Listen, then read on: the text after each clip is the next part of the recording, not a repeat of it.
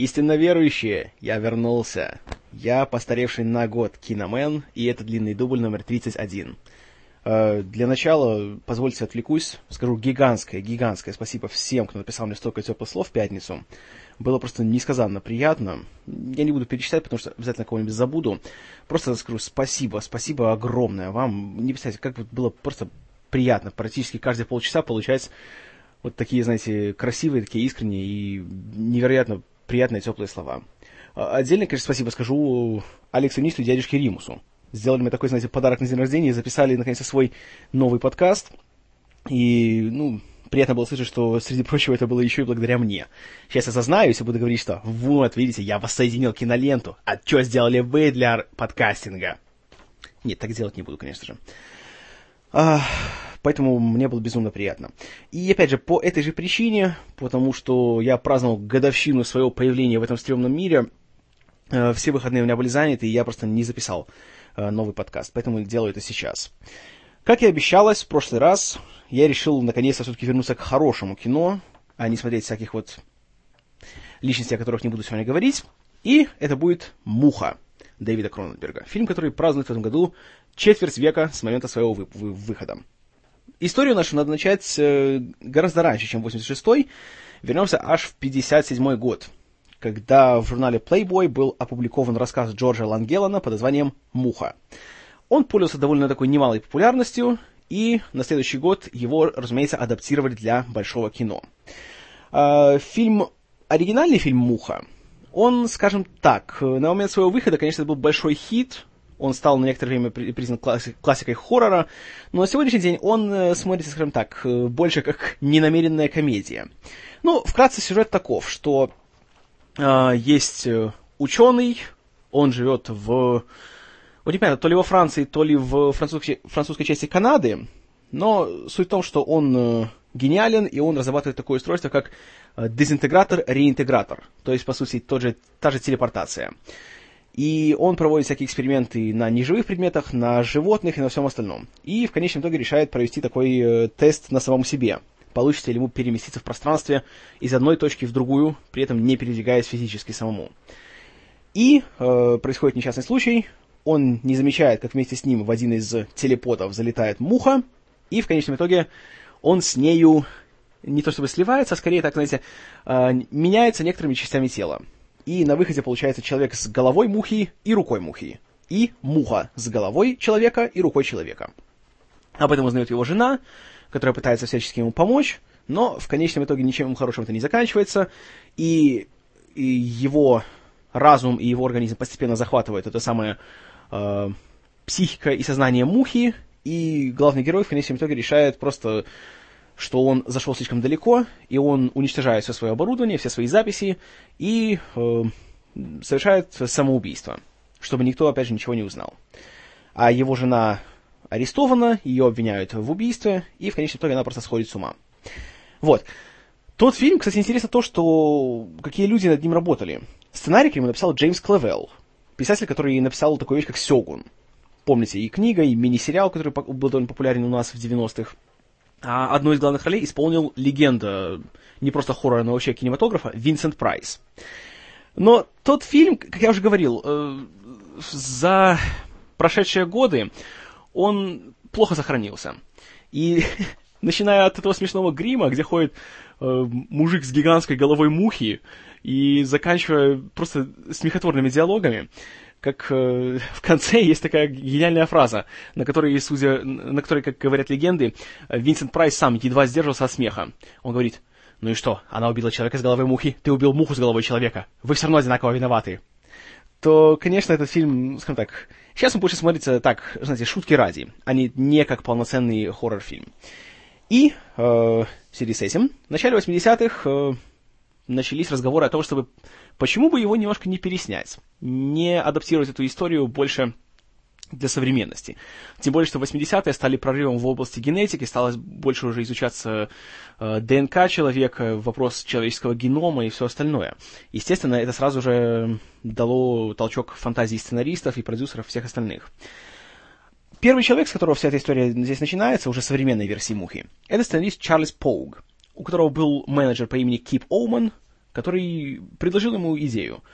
А почему бы тебе не заняться вот э, ремейком «Мухи»? Дал ему почитать рассказ, показал ему фильм, Паук посмотрел его. Конечно, ему бы там было что покритиковать, но в целом ему идея сама понравилась. И он написал э, такую пер свою первую версию сценария. Э, в ней он внес несколько значительных изменений.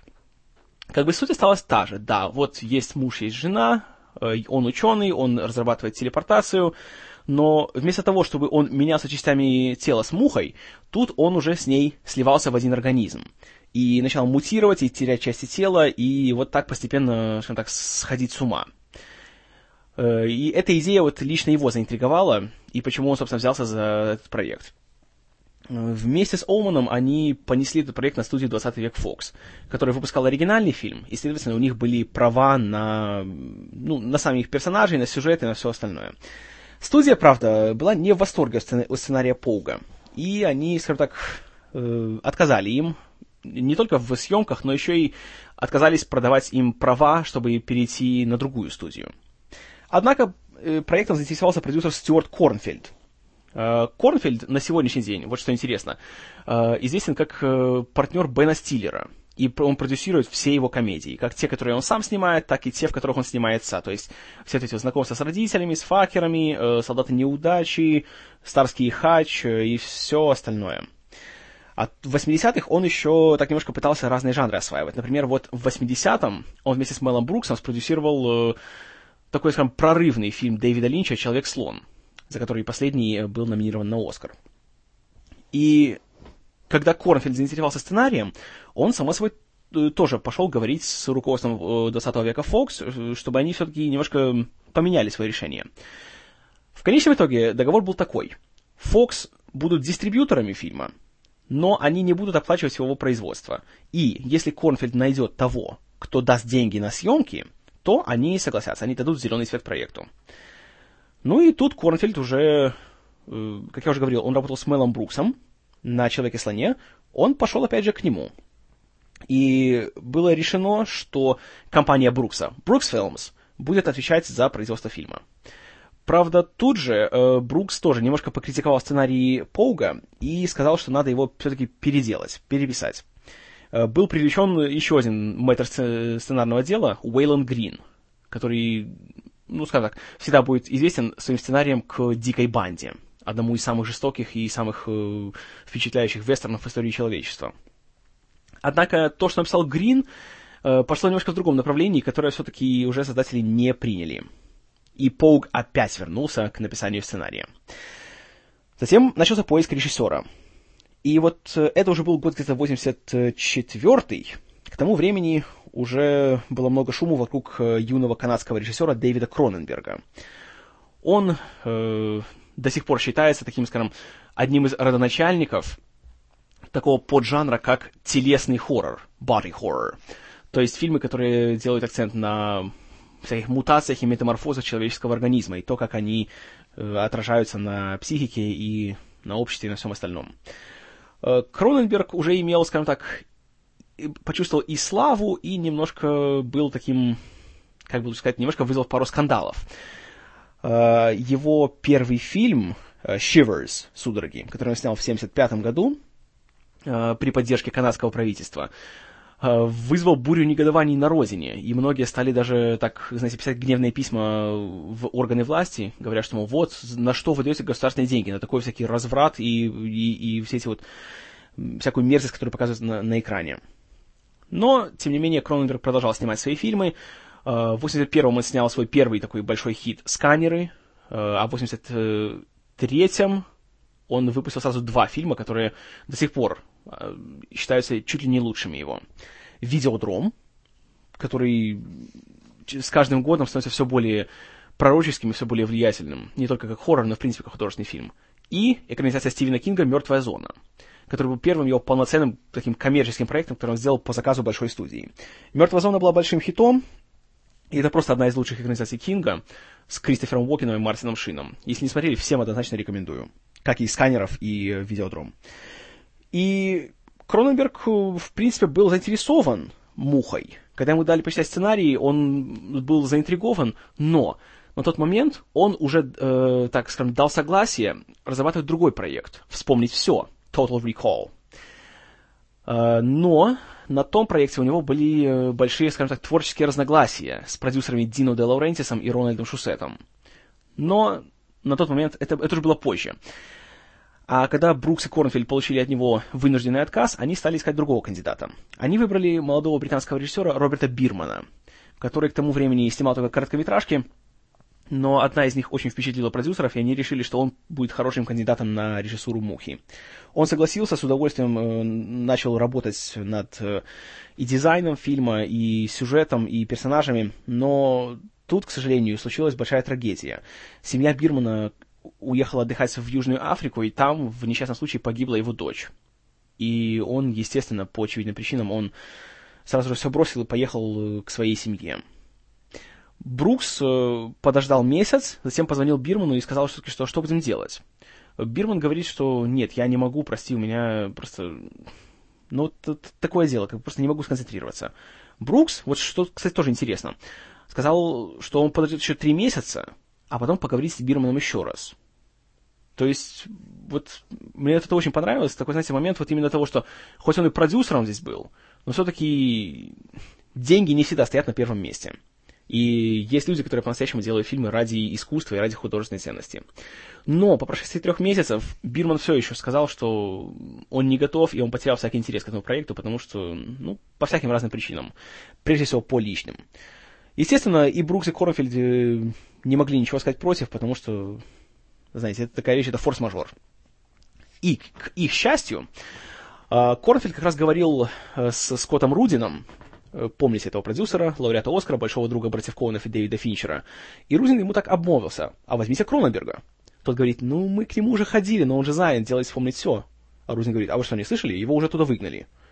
И тут, естественно, Корнфельд сразу воспользовался моментом и предложил Кроненбергу эту работу. Тот очень быстро согласился, с удовольствием взялся за работу, но при одном условии, что ему позволят э, переписать сценарий, потому что было много вещей, которые он хотел поменять. Так и случилось. Ему заплатили немалую сумму за режиссуру и за сценарий и позволили э, внести свои коррективы. Э, версию Поуга, по сути, он переписал с нуля. Он оставил только общие мотивы, вот тот факт, что главный герой ученый, тот факт, что он использует телепортацию, и тот, что он начинает мутировать, и вот особенно ему понравился мотив с э, вот этим его физическими метаморфозами и потерей разных жизненных органов. Это он оставил.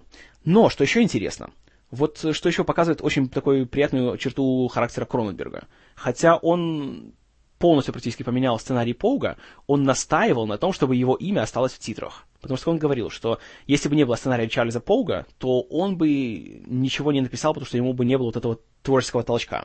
И э, его версия понравилась студии, все уже были за. Тогда э, пошел уже вопрос э, по подбору актеров. Э, тут, конечно, был такой момент, что сценарий подразумевал обильное использование грима, Э, особенно на, на более поздних стадиях мутации главного героя. И тут хотели взять режиссера, точнее, простите, актера, у которого были бы такие черты лица, знаете, ну, не особенно выделяющиеся. То есть, чтобы был нос нормальный, чтобы уши были небольшие. А тут кто-то предложил, а давайте возьмем Дж- Джеффа Голблюма. Он был молодым актером в тот момент, еще не особенно известным. Самая его, наверное, такая одна из ярких ролей была в Энни Холл у Вуди Аллена. У него была одна реплика, но какая? Как-нибудь в будущем вам расскажу об этом. И все-таки решили попробовать Голдблюма.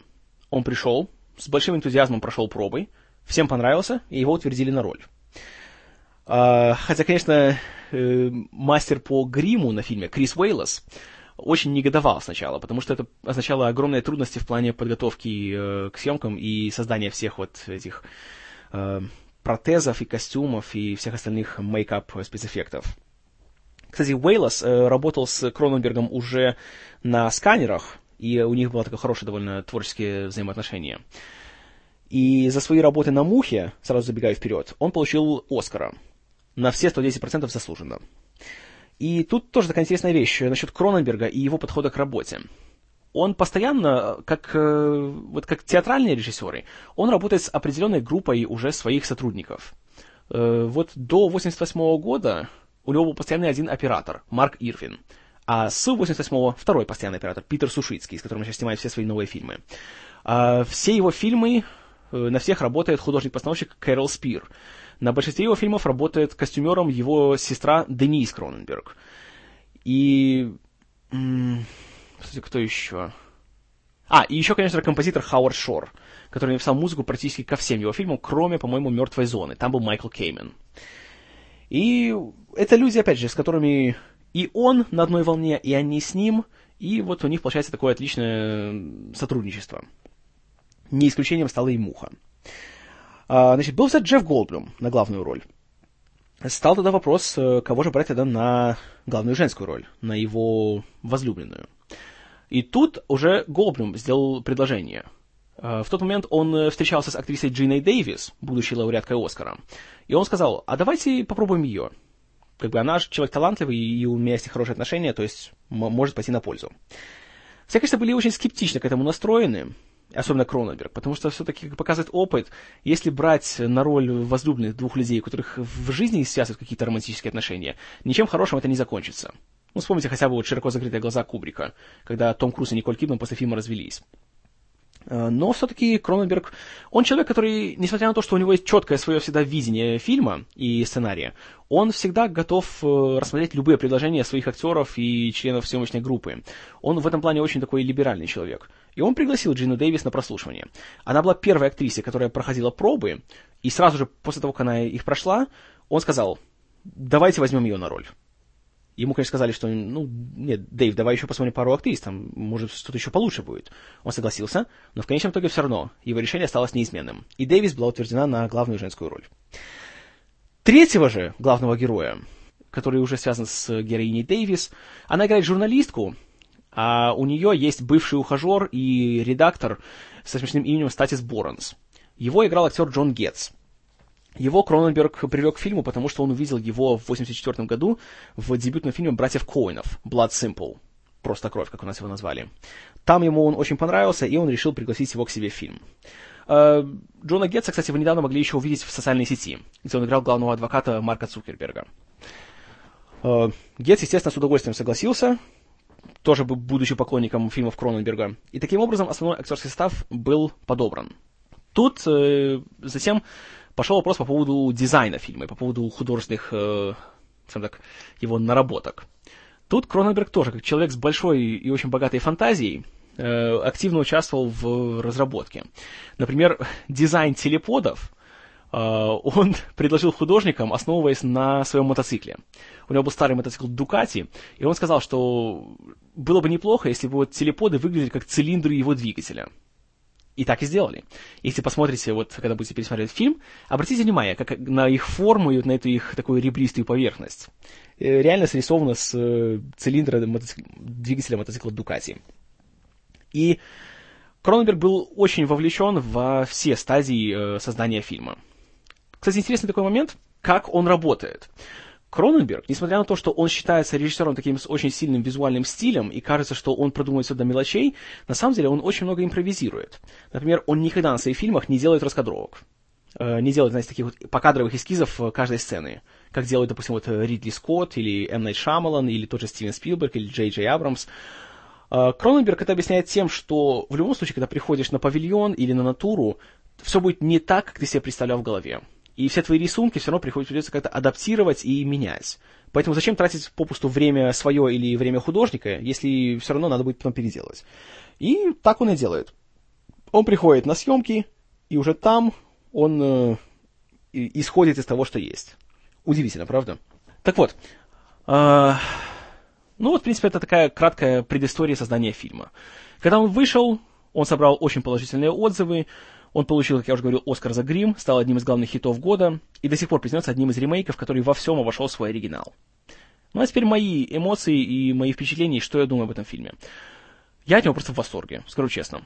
Когда я смотрел его в первый раз, мне, наверное, было лет 9, и тогда, откровенно говоря, как-то я его просто не понял. Он был какой-то слишком для меня жуткий, непонятный и какой-то, не знаю, ах, мрачный. Но когда пересмотрел его в этом году, я понял, что это настоящий шедевр. Это один из лучших хорроров, что я видел в своей жизни. И почему же? Потому что, как и любой хороший фильм ужасов, «Муху» можно смотреть э, вот в чистом виде, то есть просто историю об ученом, который взялся за слишком серьезное дело, которое сам не, не смог потянуть, и как он за это жестоко поплатился. А с другой стороны, тут во всем этом можно видеть столько разных уровней, столько подтекстов. Ну, первое очевидное, это, конечно же, то, что э, вся история вот Мухи и вот этого эксцентричного молодого ученого Сета Брандла, которого играет Голдблюм, что это такое как бы, предостережение ученых, чтобы они не играли в Бога. То есть, что все-таки есть вещи, которые лучше оставить нетронутыми. И это, я считаю, показано здесь просто на редкость ярко. Ну, это самая, на мой взгляд, простая мораль, которая, в принципе, она не нова, но просто она очень хорошо показана здесь.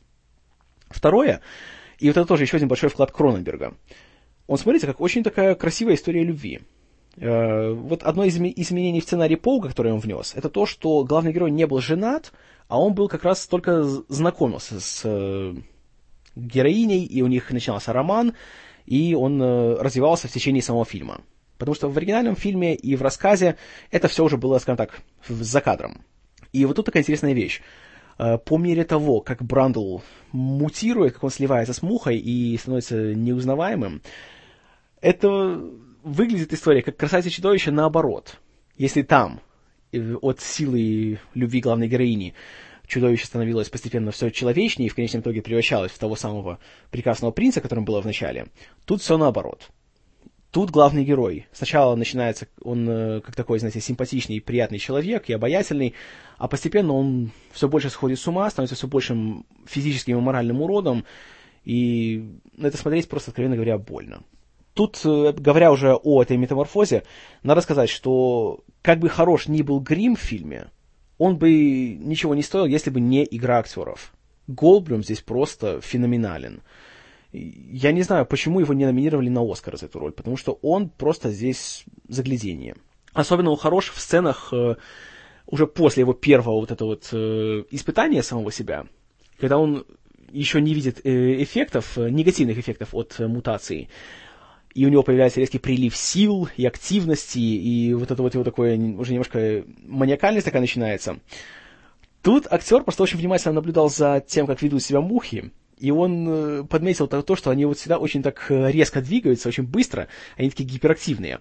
И он делал точно так же. Он начинает говорить быстрее, он начинает двигаться быстрее, он э, становится такой, скажем так, не концентрируется на чем-то одном, все время переключает внимание. И вот есть такая очень классная сцена, где он с э, своей девушкой, Вероникой Куэйв, журналисткой, которая играет Джина Дэвис, сидит и описывает ей, как ему классно, как он э, чувствует такие новые эмоции, как он задумывается о новых вещах, которых раньше не думал, как он и сидит и набирает 10 ложек сахара себе, себе в кофе, каждые 5 секунд вызывает официантку, и вот ты так смотришь и понимаешь, что вот на самом деле вот, вот что называется отличная игра актера именно. Как вот человек вжился в свой образ это просто заглядение. Дэвис тоже хороша в фильме. Вот э, все опасения создателей, к счастью, оказались напрасными. У них вот именно это, знаете, то, что называется химией между актерами, получилось просто потрясающе. И благодаря тому, что они так хорошо вместе смотрятся, вот эта романтическая линия, она выстреливает. И когда она постепенно начинает, вот, скажем так, разлагаться, эта линия, то реально зрителю не безразлично. И это цепляет, и это все-таки заставляет переживать. Это сделано на высшем уровне. А, ну и третий наш главный герой, Джон Гетц, с тем же самым смешным именем Статис Борнс. Он вот тоже интересная вещь, что две трети фильма на него смотришь, и только мечтаешь, когда его убьют. Он играет такого, такого скользкого, такого мерзкого, такого подонка, и, и думаешь вообще, ну, ну, ну как вообще, что можно в нем такого хорошего найти? Зачем он эту роль взял себе? И удивительно, что когда приходит конец фильма, он становится чуть ли не самым героичным персонажем во всей истории. И это тоже немалая заслуга актера, что он сумел так вот э, хорошо сыграть, что веришь в эту трансформацию его. И это тоже, это очень, очень, очень хорошо произошло. Сюжет фильма, кроме того, его очень часто э, многие интерпретируют, что вот вся эта история Мухи, она, скажем так, навеяна эпидемией СПИДа 80-х годов. Э, Кроненберг, как бы он так сам ничего против не имеет, но говорит, что когда он делал фильм, он э, немножко другими вещами вдохновлялся. Он вообще хотел сделать на более такую общую тему эту историю. Э, о распаде человеческого организма, человеческой души, о приближении и неизбежности смерти и о том, как вот человек сам, по сути, к ней может стремиться. И поэтому он снимал многие сцены так, как будто это не человек, который слился с мухой, и он мутирует, а так, как будто это, например, наркоман. Вот там есть такая классная сцена, когда Вероника говорит э, Сету, что что-то с тобой не так, с тобой что-то... Это нехорошо, тебе нужно показаться врачу, там надо как-то исправить, что-то еще. А он нее смотрит, типа так, о чем ты, как, что, что тут плохое, я не болен, мне, мне все хорошо. И начинает э, показывать, посмотри, какой я классный. Берет и рукой выбивает часть э, дверного косяка в своей квартире. И он говорит, что, раз так делай, больной человек, ты посмотри, какой я. Это можно смотреть как то же самое, как если это наркоман, или, допустим, бодибилдер, который колется стероидами, или, ну, опять же, человек, знаете, человек принял таблетку экстази, ему классно, у него прилив энергии, его аж, знаете, прет. И вот мне вот нравится такая вот многосмысленность каждой из этих сцен. И это смотрится, и каждый раз э, на это можно смотреть по-новому. Опять же, та вещь, что Брандл постепенно, он мутирует, превращается в Брандл-муху, как он сам себя называет, и он теряет всякий человеческий вид. У него отпадают важные жизненные органы, отлетают ногти, зубы выпадают, уши теряются. А в одной особенно жуткой сцене мы видим как он складирует их э, у себя над раковиной, и он называет это э, «Музей естествознания имени Брандла». И там мы даже видим его половой орган. Э, это, конечно, очень жутко, но и в то же время это напоминает, допустим, вот как пациента, у которого смертельная какая-то болезнь. И если посмотреть на человека, допустим, у которого рак, или у которого, не знаю, спид, или, или лейкемия, то посмотришь, какой человек был до болезни, какой он после, и порой их просто не узнать. Человек меняется до неузнаваемости. И это тоже, в принципе, в таком вот метафорическом ключе, это показано в «Мухе». И это безумно эффектно смотрится. Вот так вот, по сути, любой мотив фильма можно рассмотреть.